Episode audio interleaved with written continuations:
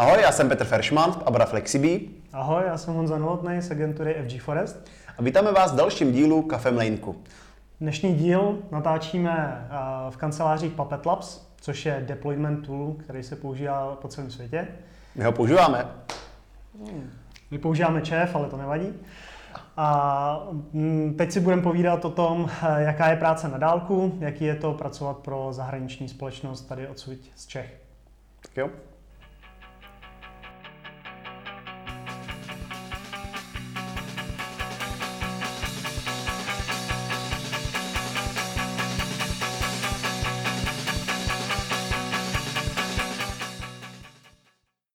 Ahoj, vítáme vás v Kafemlinku. Dneska tady máme kluky z Puppet Labs, tak představte se.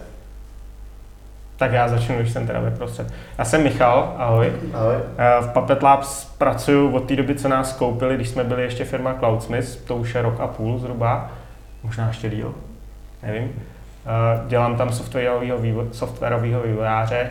V současné době nejvíc programů v Clojure na nějakým na vrstvě, který říkáme middleware.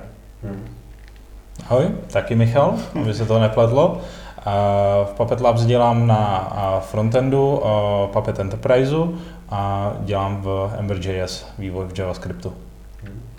Ahoj, já jsem Filip a v podstatě eh, dělám skoro to, co Michal, to znamená v současné době na eh, user interface v Ember.js frameworku. Kluci, my bychom se vás rádi zeptali, jak to vůbec eh, v Plzni eh, začalo. Možná na začátek bychom řekli, že dneska nás hostí Puppet Labs, což je původem americká firma. Uh, tak možná, jak, jestli byste nám někdo popsali tady začátky v Čechách a potom třeba krátce o tom, co ten Puppet, Puppet je, ale na ty technikálie se dostaneme v druhé části tohohle rozhovoru. Mm. Tak Puppet, Puppet Labs v Plzni to je uh, souhra šťastných náhod, bych řekl. Začalo to tak, že uh, já spolu se dvěma současnými kolegy jsme pracovali v softwarové firmě v Plzni, ryze česká společnost. Tam jsme strávili poměrně dlouhý čas a postupně jsme přemýšleli o tom, že je čas pro nějakou změnu. A eh, k našemu eh, produktu jsme potřebovali open source produkty. Já jsem se stal kontributorem projektu PL Java, kterou původně napsal uh, nějaký Thomas Holgren ze Švédska, ze Stockholmu. A mm, přispěl jsem do tohohle projektu několika vylepšeními, příspěvky, uh, opravami a podobně. A tento produkt jsme používali dál vlastně pro naše účely. A po nějaké době mě ten Tomas oslovil, uh, jestli bych byl ochoten účastnit se zcela nového projektu, spolu s dalším americkým kolegou a ještě jedním švédským kolegou. A mě se ta nabídka zdála velmi zajímavá, i když trochu riskantní, protože jsem vůbec nevěděl, do čeho jdeme. Ale kývil jsem na to a začali jsme dávat dohromady nějaký produkt, který, o kterém jsme nevěděli vůbec nic, jaký produkt to vlastně bude. Měl to být nějaký užitečný produkt. A dopadlo to tak, že jsem nakonec vlastně ještě oslovil další kolegy v té původní firmě, kteří tu jsou se mnou dodnes.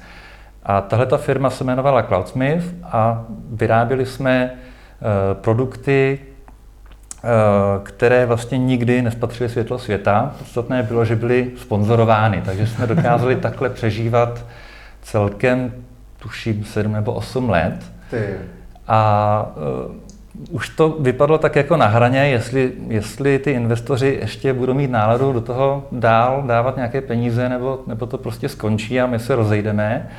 A naštěstí ta, ta poslední varianta toho produktu uh, byla postavená právě na technologii Puppet, který jsme objevili, tenhle ten produkt jsme objevili jako nejbližší tomu, co jsme se snažili. A nad tím Puppetem jsme postavili uh, webové rozhraní, kde se dali uh, ladit a debugovat moduly a spouštět testy a všechno to bylo takový uživatelsky přátelský, bych řekl. A tohle to zaujalo i právě Puppet, jako Puppet Labs v Americe, v Portlandu, kde je mateřská společnost. A došlo nakonec k tomu, že celý ten náš tým, který byl asi sedm lidí v té době, tak se, tak se prodal, včetně té společnosti, do Puppet Labs Portland. Tím jsme se stali, v tuto chvíli to bylo vlastně, jsme byli takzvaní kontraktoři, protože jsme neměli tady firmu, měli jsme vlastní živnostáky, ale Puppet Labs nám teda slíbilo, že tak jak ten tým náš celý vlastně koupilo, že nám teda zařídí firmu v České republice a na první pohled jednoduchá úloha trvala asi rok nebo možná i víc, ale nakonec se to úspěšně podařilo. Takže teď máme v České republice SROčko se stejnojmeným eh, názvem jako americká mateřská společnost a vyrobili jsme tadyhle tu kancelář, eh, kterou nám i Puppet Labs eh, zařídili podle designu podobného tomu stylu, jako mají v Americe, vlastně přes nadnárodní designovou společnost. Takže teď, teď jsme konečně tady a jsme tady spokojení. Jak dlouho se tady? Jako teď? V této budově jsme od dubna letošního roku. Je to takže krátce. Já jsem jenom koukal, že vlastně to Puppet Lab SRO má vlastně amerického jednatele. Jak to Ano. řešíte, jako když potřebujete něco podepsat? Tak, to není jednoduchý. Pokud stačí elektronické podpisy, tak si posíláme naskenované dokumenty. Eh, Pokud nestačí, tak to jde normálně nějakým kurírním, eh, nějakou kurírní poštou. To. Ale Není to spíš nevýhoda než výhoda? No ono naštěstí tady těch věcí se neřeší tolik, takže nás to jako ne, není to náš každodenní problém.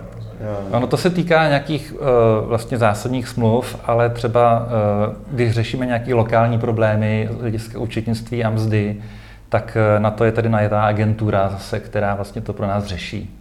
Jo. A i to, i to založení té firmy v Čechách bylo taky, že si v podstatě američani najali někoho tady v Čechách, aby tu legislativu Ano. A na druhý pokus to vyšlo. Mě totiž oslovili první agenturu a zhruba po tom roce neúspěšných pokusů to vzdali a zkusili to z gruntu znova s někým jiným a to se povedlo potom v rámci asi tří měsíců dotáhnout do konce. Tak tím tématem vlastně tý, toho dnešního rozhovoru by mělo být vlastně práce pro, pro vzdálenou firmu. Jak to vlastně funguje uh, v Puppet Labs? Vy jste jediný takhle dislokovaný, nebo těch firm je víc? Jste stoprocentně dislokovaný, nebo pracujete napříč týmama, nebo jste jeden tým, který takhle pracuje? Jak, jak vypadá práce člověka v Puppet Labs? Těch týmů je víc, i když původně ta firma byla jenom v Oregonu, v Portlandu, kde byli opravdu všichni lidi, takže i sama ta mateřská firma se s tím letím musela naučit pracovat.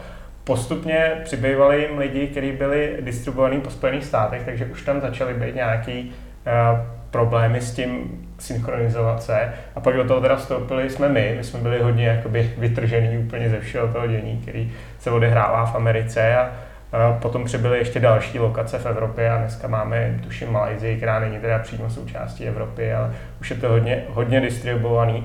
Abych odpověděl na tu tvoji otázku ohledně těch týmů, tak máme i týmy, které jsou napříč časovými zónama. Původně, když jsme byli v Evropě jenom my, tak to ani jinak nešlo. My tady nemáme vlastně žádného manažera.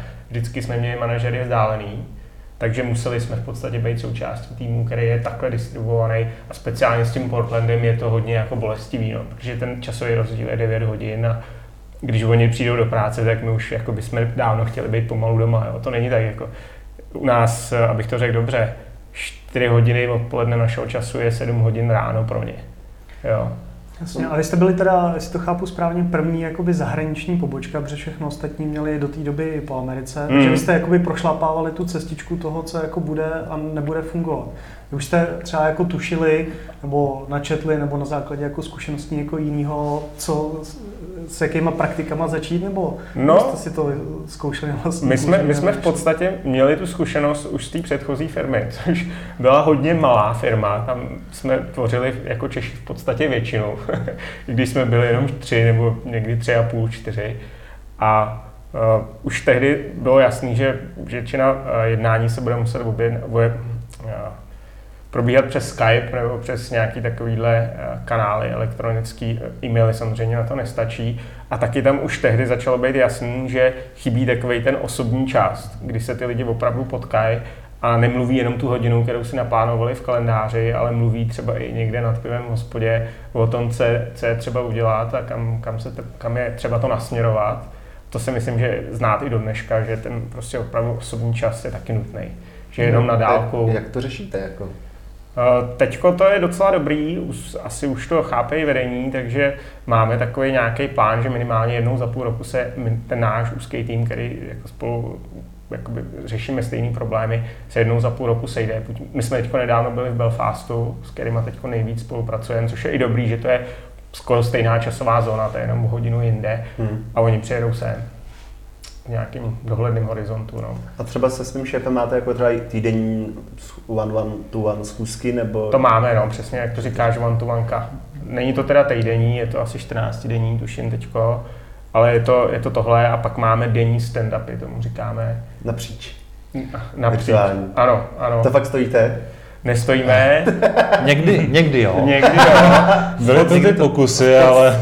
Možná, že bychom na to měli i víc tlačit, protože ono to má i jeden praktický jako důvod si teda speciálně při tomhle kolu stoupnout, že ten člověk se pak donutí jít blíž k mikrofonu a je mu líp rozumět na té druhé straně. Že bojujete se s kvalitou zvuku. Jo, jo. Mm-hmm. Jako teď máme na to dedikované zařízení, to, to dělá dobrou službu, opravdu se to hodně zlepšilo, když, když jsme zavedli tyhle ty zařízení, ale furt je to ještě zná, když ten člověk stojí dál od toho mikrofonu, tak je prostě těžký mu rozumět. Ono by to asi bylo něco jiného, kdyby, kdyby to byl jazyk, který bychom měli nativní, kdyby ty na druhé straně mluvili česky, tak to člověk asi odchytí, ale když je do toho ještě přimíchaná ta angličtina, kterou nemáme nativní, tak čím blíž k mikrofonu, tím líp prostě. Jasně. Ale máte ty denní stand-upy jakoby s Irama. S Irama, s takže... Takže to ještě rozumně časově. Takže ano, pro nás i pro ně je to docela v pohodě. Jo. No a jaký další věci? Vy teda eh, děláte s nima společnou část, společný produkt, nebo vy v Češi tady děláte, máte něco jakoby samostatného? S těma Irama jsme tak úzce v kontaktu, že tam pracujeme na jedné suboblasti produktu, který, který prodáváme, který vlastně nás živí. Mm-hmm. Ty už tady trošku nakous nástroje, jaký používáte. Co používáte za nástroje, abyste dobře fungovali? Myslíš na to konferencování? Tak obec, obecně, jakoby proto, aby, abyste dokázali třeba Slack, Skype, už si povídal, že používáte. Co používáte? Skype jsem jenom tak plácnu, Skype už moc nepoužíváme. Máme Možná bych mohl taky nechat No tak to zařízení, který je tady za Michalem, uh, fyzický jo, life size. Není vidět. A, jo, jo. Potom ukážeme jako přímo do kamery. Ukážeme detail. Pečko to neukážem. to, to, je přesně to, o čem mluvil Michal, že vlastně videokonferenční zařízení, že to je kamerka, serveřík a, a mikrofon lomeno repráček. A na tom je ta velká výhoda toho, že se jako ne nepřipojujeme jako každý se svým notebookem, nebo že bychom museli se sejít nad jedním notebookem a že máme právě dedikovanou konferenční místnost, kam přijdeme, na jedno kliknutí se připojíme a máme hotový ten hovor. Jo, což je obrovská výhoda, plus samozřejmě ta kvalita zvuku je někde úplně jinde. To je tohle z toho hardwareové zařízení, pak z těch softwarů a používáme klasicky Trello na takové ty věci, které se dají zaškatulkovat do nějakých škatulek.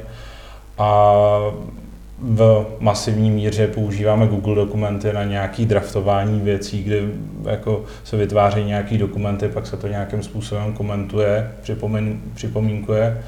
No a klasicky v tom našem softwarovém procesu používáme Jira a Confluence na, na jako zprávu projektů. To, Možná, tohle to je, to, co se týká těch organizačních záležitostí, hmm. musím říct.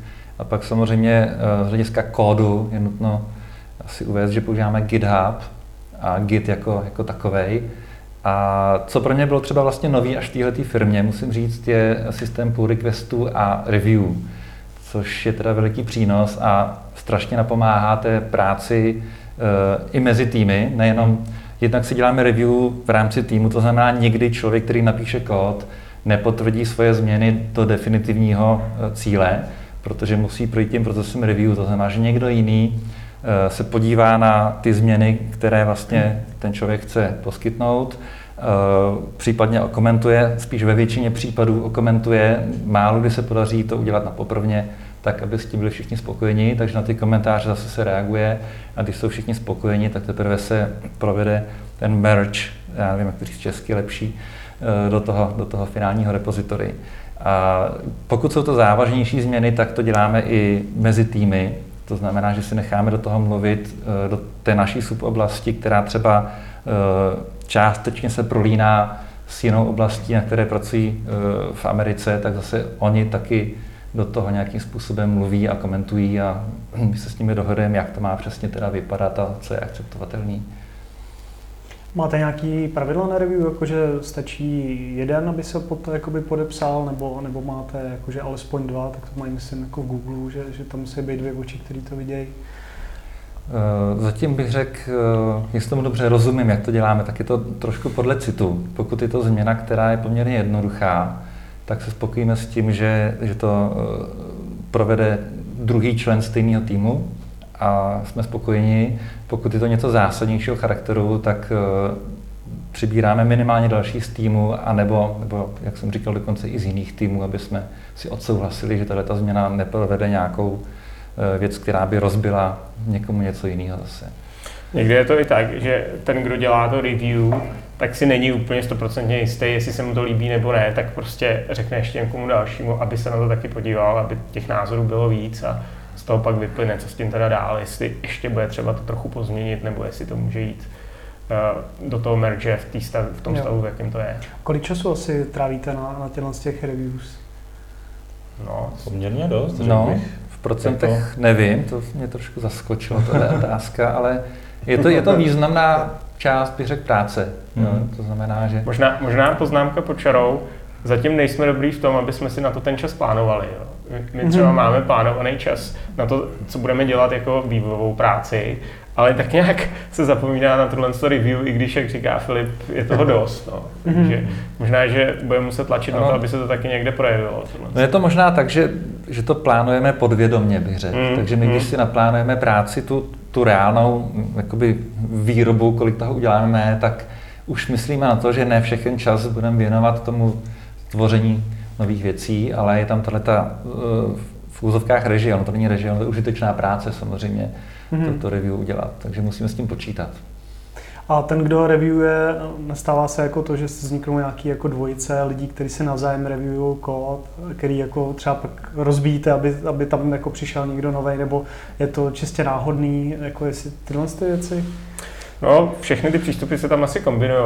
Normální je, eh, nevím, jestli jsi, zmínil si HipChat, možná, že jo? HipChat ne, jsem nezmínil. HipChat je, je taková obdob, no nedá se říct Skypeu, ale je to taková věc, ve které člověk může komunikovat s více lidma, může tam vytvářet skupiny. Je to teda psaný, není, jsou, mm-hmm. hovory jsou tam asi jenom na jeden na jeden, ale to je součást, kterou my vůbec nepoužíváme.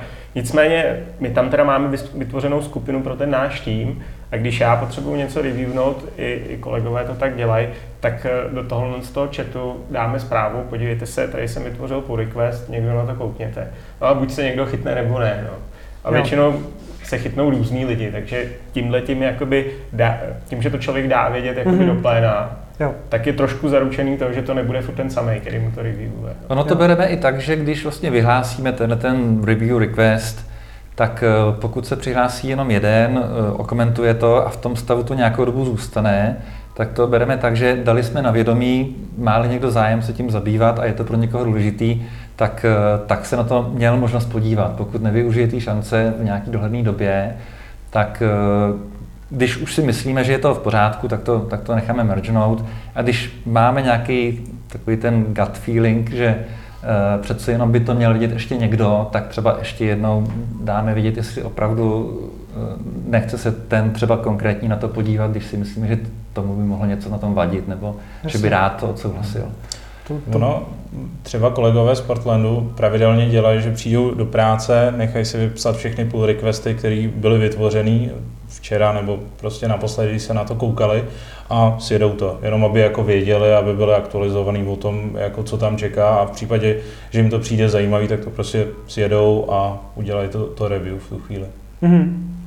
Takže, že by tam něco jakoby hnilo dlouho ne, ne zameržovaný do TT, že by to čekalo dlouho na pull request, to, to s tím se nesetkáváte. No, no, stalo se to několikrát a brali jsme to potom, možná je vhodná chvíli zmínit to, že vlastně také eh, pravidelně eh, vlastně jednou za týden nebo 14 dní máme takzvaný retrospektiv, kde si říkáme, co jsme dělali dobře, co jsme dělali špatně a co bychom mohli zlepšit a jakým způsobem. A několikrát se nám na tom retrospektiv právě objevilo to, že pull request vydržel uh, téměř nekonečně dlouho uh, v nějakém stavu uh, nekoneční diskuze s opravdu desítkama komentářů třeba. A teď jsme byli v bezvýchodné situaci, protože se byl tak zajímavý a tak závažný, že se do toho prostě naváželo opravdu možná i deset lidí. Každý si řekl svoje a uh, najednou se všichni vypařili a nebyl nikdo, kdo by rozhodným slovem řekl, no, tak dobře, já s tím souhlasím. Takže eh, když se nám to stalo několikrát, tak jsme řešili, co s tím.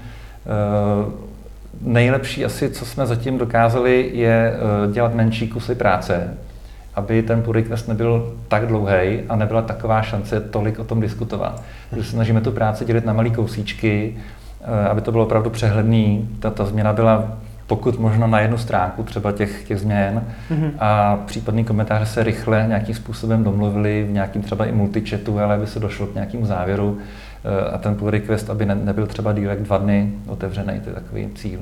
Mm-hmm. Já možná ještě by mě zajímalo jako zpátky k tématu vzdálené práce. Vy teda pracujete tady v kanceláři nebo pracujete z domova? To je, jak je to máte rozdělený? To je jedna z výhod teda té vzdálené práce, je. že se v podstatě nepozná, jestli jsi teda v té kanceláři nebo doma. jako kolegové to samozřejmě poznají, ale dopad na ten tvoji výkonnost by to teda mít nemuselo nebo nemělo. A e, my jsme teda začali už v té předchozí firmě radši chodit do kanceláře, hlavně z toho důvodu, že máme děti, které se doma pohybují i v té době, kdyby člověk měl teda něco tvořit. A prostě je to, je to, je to rušivý. Takže, takže se většinu času sedíte v kanceláři, teda? No, dalo by se říct, že jo. Jo, jo. Uh, možná by mě zajímalo, jaký jako vidíte výhody práce vzdáleně takhle a samozřejmě jaký nevýhody, což možná ještě zajímavější toho pro firmu teda vzdáleně. Nevýhody, já už jsem, já už jsem to načal, ten osobní kontakt a někdy tím trpí takový ten jako sou, pocit souná, sounáležitosti nebo i e, ten pocit, že přesně víš, co chceš dělat, že to máš prodiskutovaný s těma lidmi opravdu dobře a sedneš si a tvoříš. To, to tam někdy chybí a to, to je asi třeba dohánět s tím, že se opravdu teda někdy potkáme. No. Hmm. No. Ale zase výhoda, když se na to podíváme z té lepší stránky, že přeci jenom, e, když fungují nějaké ty občasní setkání, takže se někam podíváme. Ono je to hmm. taky vlastně motivace a zajímavý poznat různé místa na světě.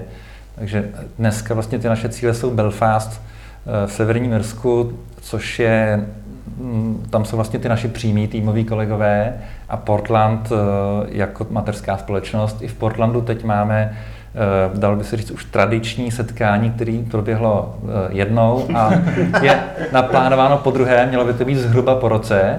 A jmenuje se to All Engineering Hands, to znamená všichni, není to úplně celá firma, ale ty, kteří teda se podílí na, na té inženýrské práci, tak se vlastně sejdou všichni v tom velkém počtu a je to taková mini soukromá konference, kde se vidí opravdu všichni a je to, je to dobrá příležitost se s nimi, s nimi takhle poznat. Kolik vás zhruba je? Teda? Celkem je nás teďka asi 400, myslím. A těch na, na ten engineering to bude tak o stovku míň. Sám teďka nedokážu přesně odpovědět, ale asi řádově, mm-hmm. řádově takhle. A samozřejmě pro nás eh, nejenom to, že teda je to práce na dálku s možností občas takhle vycestovat, někam se podívat, tak je pro nás eh, strašně zajímavý a přínosný to, že eh, my jsme tady jediný, kdo mluví česky a všichni ostatní mluví anglicky. Takže i tahle motivace je zajímavá, vlastně překonávat jazykovou bariéru a snažit se s nimi komunikovat. Eh, musím přiznat, že na jejich straně eh, té snahy asi úplně moc není mluvit tak, aby jsme jim rozuměli. Možná se můžou snažit, no. třeba když, když jim řekneme, že jsme nerozuměli, tak prvních 10 sekund to vydrží, ale pak už asi ne. Takže... A, a kdo má nejhorší přízvuk? Uh, je, to, je to zajímavý, aspoň z mýho pohledu. Uh, menší problémy mám teda s Američanama, to mi přijde taková, uh, taková zřetelná ta jejich angličtina. A u, těch britských je to trochu složitější, eh, ale dá se na to zvyknout. My třeba máme eh, našeho prvního manažera z Belfastu, eh, kde nejdřív jsem si nebyl jistý, jestli mluví anglicky. A teď už se to hodně zlepšilo, my jsme si na to nějak zvykli a dá se říct, že, že už to zase funguje je to, je to, rozumě. Je to, jak říká Filip, on si na to člověk stejně zvykne po čase, hmm. jo? takže ať mluví, jak mluví, tak po čase se to nějak jako srovná. Ale někdy je to dost hrozný a není to hrozný jenom pro nás. Jak jsme byli na tom All Hands loni, tak tam jsme se vlastně poprvé osobně setkali tady s tím člověkem z toho severního Jirska. A jak jsme mluvili s americkými kolegama, se kterými jsme se do té doby potkávali víc, protože oni začínali v tom Belfastu, že on byl v podstatě nový ve firmě, tak oni se nás ptali, jak, jak Nikovi rozumíte. My jsme říkali, no, jako lepšuje se to, ale je to furt dost hrozný. A oni říkají, to jste dobrý, my mu nerozumíme. Takže není to těžké jenom pro nás. No. Mě by ještě zajímala jedna věc, a to je jako možná otázka mzdová. Um, jak se pohybují, když takhle pracujete, to máte jako britský platy, americký platy, český platy. Tak placený jsme v korunách. A Ale jako ta, ta úroveň, je to jako, jako, jako ta standardní úroveň- pro lidi je to, v Čechách, nebo... Je to, je to vlastně individuální, nedá se říct, že by, že by to byla nějaká přesná firmní politika. Eh, A troufám si říct, že teda jsme dosáhli toho, že jsme nadstandardní. V Čechách. Čechách, Čechách. Čechách, Čechách jsme asi nadstandardní, na druhou stranu si myslím, že uh, kdybychom to srovnali s těma, co jsou v Belfastu, takže budeme mít asi. Jo. Že Jako o něco, jo. A uh, nějaký jakoby problémy, co se týče jakoby různých kultur, co vás třeba překvapilo, a že jakoby i to jiný uvažování, přece jenom to není jenom o jazyku, ale No, i tak zvyklostech. česká a americká mentalita. Jako tady jsme Právě tohle mě taky. Přijde jako přínosný pro nás, nebo pro, pro mě určitě osobně, jo, že na té profesní úrovni to uvažování těch Čechů, uvažování těch Irů a uvažování těch Američanů, jakým způsobem přistupují k těm problémům, jak jsou zvyklí řešit nějaký různý jako spory nebo jakým způsobem se snaží uh, dekomponovat problém a takhle, tak jako minimálně mezi náma a Američanama je ten přístup dost rozdílný, řekl bych. Jestli je to na základě jiných Víš, škol. nějaký nebo... příklad třeba, kde se to projevilo? Oni třeba eh, nedělají, že by do softwaru něco přidali, co kdyby náhodou. Je jasný, že tam tahle ta funkčnost bude někdy potřeba, takže si tam tohle předpřipravím. Ne, to oni vůbec nedělají. Prostě si uděláte to minimální, co je v zadání a tím to hasne.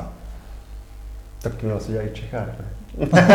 Jo, ale, ale Češi to kopačním přístupu. Já, já, No, já. já jsem takhle byl zvyklý, jak říká Michal, pracovat. Tak? Když jsme ještě v té původní úplně firmě, jak jsem o ní mluvil na začátku, tak uh, tam jsme dělali vysloveně, uh, nebyl to, nebyly to zákaznické projekty, ale byl to jeden velký ERP systém, který jsme customizovali pro zákazníky. A snažili jsme se vždycky uh, nějakým způsobem to zobecnit tak, aby jsme měli pořád jenom jeden produkt, který vyhovoval spoustě zákazníků, dávali jsme do toho různé konfigurační flagy, aby to jako se chovalo někde tak, někde jinak. Takže když jsme vyřešili, nebo řešili problém pro někoho, tak eh, jsme se sbírali ty jeho požadavky a zobecnili jsme je na to, co kdyby to mělo fungovat trochu jinak. Takhle jsme to udělali, dali jsme tam nějaký konfigurační příznaky, jemu jsme to dali v této podobě a moc krát se to vyplatilo, že do roka přišel zákazník, který chtěl to, co my jsme už vymysleli takhle předem. Eh, My jsme udělali nabídku, dostali jsme za to znova peníze a jenom jsme odemkli nějaký vlastně příznaky, možná jsme to trošičku ještě doopravili. A z mýho pohledu se to hrozně vyplácelo, tenhle ten přístup. Ale teď prostě děláme tak, že když náhodou uděláme pull request, kde je něco s poznámkou, eh, tohle se bude hodit, až upgrademe na něco a tohle to tam přidáme, tak většinou dostaneme k tomu komentář, to by tam teď být nemělo, protože eh, teď to neřešíme. Jo? Takže to tam dáváte jenom bez komentářů, jo? Oni si všimnou, ty, ty review tam si všimnou. No a tenhle ten jakoby americký přístup, když to pak jakoby zhodnotíš, tak eh, je teda nakonec jako objektivně lepší nebo horší? Jako se jestli asi- pak to generuje víc práce, nebo pak zase, že jo, ta generalizace Ono- tam kdy překáží? Ono takhle, ono tam je nutno říct, že vlastně, a co, co je dobře, že teda Puppet Labs nás vede k tomu, aby jsme důsledně testovali software, což mnoho firm si myslím opomíjí. E, napíše se software, prodá se a funguje a když nefunguje, tak se to nějak opravuje. A tady vlastně e, lpíme na tom, že každý kousek toho kódu e, má k sobě testy a ty testy musí projít, jinak není možné vůbec vlastně postavit build. A tím pádem, když se tam přidává něco takzvaně do foroty, tak tím se komplikuje i to testování a je to ve výsledku objektivně zbyt, zbytečná práce navíc a zbytečný riziko, že někde něco nepůjde. Hmm. Takže z tohohle pohledu to chápu. A je to asi politika, kterou teda no, ctíme v tomhletom, z tohoto důvodu. No. Se často povídá o tom, že američani jsou z podstaty, z podstaty optimisti a Češi zbyšné realisti, nebo kolikrát to vypadá spíš pesimistický přístup, že jako, hned, jako ve všem vidějí spíš ty jakoby úskalí, a což jako potom jako vidějí, že je mají řešit, jo, ale že ty američani se říká, že jsou z toho kolikrát dost jako, jako, jako překvapení. No, hele. A já nevím, já tuhle tu optimismus, pesimismus v tom vytváření toho kódu mi nepřijde, že by se tak nějak musel hodně projevovat. Mně to spíš přijde v té obchodní oblasti, Mhm. kde teda my žádný obchodníky v Čechách zatím nemáme a řeší to všechny ty američani, všechno ty američani, že tam je asi dobrý, jestli jsou optimisti a prostě dokážou ty výsledky mít, to, to nám jako vyhovuje jako těm vývojářům, který se jakoby, který je podporují samozřejmě, ale jsou na nich závislí v tom, že oni, oni musí udělat ten biznis, aby, aby byly peníze na výplaty. A jako v tom, opravdu v tom programování mi nepřijde, že by bylo nutné se bavit o tom, jestli někdo optimista nebo pesimista, prostě Ono nějaká práce není to tam je, to prostě. vyřešíme. No. Spíš, ale já myslím, že to není jako optimista, pesimista. Spíš američani jako neřeknou lidem, že jo, če, když, když se počká Čech, tak prostě člověk vyleje všechny, jako jak se máš? A američan řekne úplně skvěle. Jo, a Čech jo. řekne, no, zrovna včera se mi pokazilo auto, Jo. takže dobrý. Jo? A, a, a všichni, jako vní, ve skutečnosti to vnímáme vnitřně úplně stejně, Jo. když je člověk v té kultuře, ale jakmile člověk je mezi Američanama, tak mu přijde, že jsou strašně všichni optimistický. A jakmile Hmm. jsou Američani mezi Čechama, tak mají pocit, že, že svět je jako na nic. Jako. A já si myslím, že speciálně ještě kultura v Puppet Labs v Americe je specifická i z amerického pohledu, kde eh, bylo to způsobeno vlastně tím, jakým způsobem se nabírali lidi. eh, Takže, takže tam to je směska lidí, právě bych řekl, směs šikovných, optimistických a uvědomělých. A tomu je podřízená i ta firmní kultura, která je hodně volná. To znamená, že tam eh, neexistuje nějaký, že by tam se hlídali píchačky od kdy do kdy, kdo je v práci a eh, co přesně splnil za nějaký příkazy, ale tam se dává prostor kreativitě. To znamená, když má někdo myšlenku, snaží se ji prosadit a realizovat, když nemá, tak si třeba dá i pauzu a jsou tam dokonce na to i prostory, kde ten člověk může dát opravdu pauzu v pracovní době, posadí se na gauč, dá si kafe, dá si nějaký ovoce nebo cokoliv tam je k dispozici takhle pro ty zaměstnance a prostě počká, až ta myšlenka přijde, eh, nebo si tam prostě cítí pohodlně, tak si vezme sebou notebook a posadí se taky na ten gauč do klidu a tam něco vyrábí někde jinde než u stolu. A funguje to výborně a uh, myslím si, že my se snažíme tohleto prostředí tady napodobit nějakým způsobem, i když máme těch prostor míň, nemáme tedy ty, třeba ty prostory na odpočinek, ale aspoň, aspoň ta kultura, aby byla podobná, aby jsme měli v tomhle duchu všechno zařízeno a doufám, že se nám to docela daří. Mě by ještě zajímala jedna věc. Vy jste vlastně, jak to řeknu, vzdálená firma na půl, protože vy jste vzdáleni, ostatní jsou na půl. Necítíte určitou jako eh, nevýhodu to, že vy pracujete vzdáleně, třeba jakoby ve vašem nějakém kariérním růstu nebo něco takového, že byste chtěli dělat víc věcí a vlastně to znamená, že když jste vzdáleně, takže to je pro vás nevýhoda. Já si myslím, že ne, v tom smyslu, eh, že by nám v tom někdo bránil. Jako je určitě cítit takový ten problém té komunikace a toho, že když člověk chce něč, něčeho dosáhnout nebo nějakým způsobem něco vykomunikovat, tak je to vždycky takový trochu víc přes ruku, než jako jít, vstát, zaťukat někomu na, na rameno a říct, hele, já potřebuju tohle, tohle. Ale uh, určitě ta, ta kultura v Puppet Labs je tak jako nádherně nastolená, že když člověk něco chce, má nějaký požadavek, tak není problém za kýmkoliv zajít. A vždycky, jo, jasně, není problém, vyřešíme.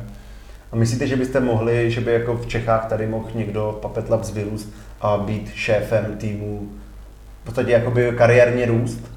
Ne, nevnímáte to jako, ne, ne, ne, ne, jako problém? No, Takhle, já si myslím, že nějaký handicap to určitě je, ale ty dveře nejsou rozhodně zavřený. Jo. On i náš CTO není eh, v Portlandu na místě na druhé straně Ameriky. Jo. A je to šéf jako technického vývoje Hmm. a taky funguje na dálku. Jo. Takže jako jsou tam takovéhle možnosti. Takže, takže, to- takže a vlastně jakoby ta, ta belfastská kancelář tak má teď svého vlastního šéfa a jsou taková jakoby samostatná autonomní jednotka. A my, řekněme, spadáme pod ně a Belfast spadá teda pod Portland. A nebylo to takhle vždycky. vždy- Předtím to bylo tím způsobem, že Belfast pod Portland, my pod Portland. hmm. Jak vypadá třeba přijímací pohovor? Máte tam nějaké jako věci, které jsou speciálně zaměřené na to, že ten člověk jako pak bude pracovat na dálku, tak eh, nějak jako takhle si ho proklepáváte? Nebo obecně, jak vůbec Tohle teda funguje úplně s přijímací tím, pohovor? jestli na dálku nebo ne, to s tím úplně nesouvisí, ale zajímavá věc je teda ta, že jsme eh, možná skoro všichni prošli školením, jak nabírat lidi a to je sada instrukcí, která vlastně říká, co se, co se smí, co se nesmí, co se požaduje a co by se nemělo požadovat. A je to, je to docela poučný, bych řekl, protože eh, když vypíchnu takové ty nejzajímavější věci, tak eh, za, jedno ze zásadních pravidel je neposuzovat člověka podle vzhledu nebo podle nějakého prvního dojmu. To znamená, když, když přijde někdo, kdo má, eh, já nevím, tetování, barevné vlasy, dráty všude možně, tak jako to vůbec eh, nesouvisí s jeho pracovním výkonem. Což je, bych řekl, eh, pro nás je to hrozně příjemný, A řekl bych, že třeba, když to srovnám s Českou republikou, tak tady by to mohlo mít vliv v jiných firmách, myslím, a u nás je to výslovně vlastně zakázáno něco takového posuzovat. Tak to je taková zajímavost. A potom, co mě ještě zaujalo, eh, když se ptáme na schopnosti toho člověka, tak eh, otázky se kladou takovou formou, eh, co jste už byl schopen vyřešit v předchozí kariéře, jaký konkrétní špeky, na co jste nejvíc hrdý, a nikoli v otázky typu, jak byste vyřešili hypotetický problém, který vlastně nikdy ještě nevzniknul. Mm-hmm. Jo, takže daleko větší důraz se klade na tu, na tu historii, co už teda člověk dokázal a jakým způsobem a jakou v tom měl roli a co by na sobě vlastně zdůraznil, proč je přínosný v nějaké v nějaký oblasti. Ještě co já bych tam zmínil v oblasti toho nabírání, mně tam přijde zajímavá ta věc, že na tom nabírání určitého člověka jsou hodně zainteresovaní lidi, kteří s ním ve finále nejvíc budou spolupracovat. To znamená členové toho týmu, do kterého ten člověk přijde. Mně přijde, že tady není úplně zvykem, že tady je nějaký oddělení lidských zdrojů, který ho podle nějakých požadavků vybere, který by specifikovali možná teda ty lidi, s kterými bude pracovat, ale oni ho vidí, až když on tam první den nastoupí. Hmm. Tady ne, tady opravdu my, pokud sem budeme jednou nějakého člověka přibírat, tak s ním budeme sedět, budeme se ho ptát my, Budeme mít teda nějaký, tomu říkáme scorecard, to je nějaká karta, kde si dopředu napíšeme jeho pozici, na kterou bychom ho chtěli a napíšeme si tam nějaké ty otázky, které se ho chceme zeptat. Ale budeme to my, který, který to potom jako vyhodnotí a toho člověka uvidí. No. Mm-hmm. A využíváte třeba toho, že tím, že jste jakoby open source, je to tak? Tak máte... No, nejsme. Nejste? No, nejste? No, částečně. Částečně, no. Papek třeba používáme, je pro nás... Jo, jo, ale to nás, to nás neživí, to nám dělá komunitu. No, tak to je jasný, no. no jo. Vlastně. My jsme vám nic nedali. Každopádně komunita okolo toho nějaká je, tak nevybíráte třeba právě z té komunity, jako že byste taky, taky, vytahovali... ale, ale, není to to hlavní, no. Takový ty špičky, to, ty, ty, který se prostě eh, zviditelní tím, že udělají toho hodně pro ten papet, že vyrobí spoustu modulů, tak ty tam v té firmě jsou dneska už. No. Mm-hmm. Někteří už zase stihli odejít, ale, ale prošli tou firmou minimálně, jo, dostali se tam. Jo. To je výhoda open source, že si člověk může ty lidi testovat předtím, než pro tu firmu začnou skutečně pracovat. Mm. Já vím, že takhle to třeba dělá automatik, že oni nabírají lidi, co dělají pluginy pro WordPress. Jako, Aha. Mm. No, druhá věc je, na to se tam taky klade důraz při přijímání něco, tomu, čemu říkají cultural fit, jako jestli ten člověk bude jednak technicky zdatný, ale ten cultural fit je právě o tom, jestli se nepohádá hned první den, co přijde do práce se všema ostatníma, který, s kterými by měl spolupracovat. Jak to poznáváte? To je, no, to je fakt už asi na dojmu. Jo. Na to se asi nedají položit nějaké otázky, možná nějaký jako okrajový. Ono to ale často je hraničí s tím, na co by se člověk měl a neměl ptát. Jo. Hmm. Takže tady už bych řekl, že jde o to s tím člověkem strávit nějaký čas, než ho teda přijmeme a a jak to procesně děláte? Je tam jako, že třeba první kolo dělá jeden člověk, pak víc lidí v týmu do druhého kola, nebo to všechno zvládnete v jednom kole? No, těch kol je víc rozhodně. Pravda je, že my jsme u toho nikdy ještě jakoby nebyli aktivně, my jsme prošli jenom tím školením, mm-hmm. takže úplně praktické zkušenosti vám říct nemůžeme. No, no, no počkej. úplně tak to pravda není, protože jo. vlastně měli jsme, když jsme, když jsme začínali, když jsme byli koupeni a, a začali jsme tady fungovat v Plzni jako Puppet Labs, tak jsme uh, měli zájem na rozšíření toho týmu a přivedli jsme dva kandidáty nejdřív, kterými jsme udělali to první kolečko a pak vlastně uh, to pokračovalo dál, že teda udělali nějaký one-to-one s dalším manažerem z Portlandu. Ten potom zase ten zápis poslal někam dál a pak se rozhodovalo. A dopadlo to vlastně tak, že teda první dva kandidáti nakonec neuspěli, protože nepasovali na nějakou vhodnou pozici. A pak jsme teda vlastně, jak jsem říkal, byli jsme teda tří kolegové z původní práce a tady Michal je vlastně první úspěšný kandidát, který nastoupil do Plzně jako zvenčí. Gratuluji, gratuluji. no. Jo, tam myslím, že to asi pro dnešek je všechno. Takže kluci, díky za to, že jste k nám přišli, nebo možná my k vám teda, kde natáčíme u vás a zase někdy příště. Ahoj. Ahoj. Ahoj. Ahoj. Ahoj.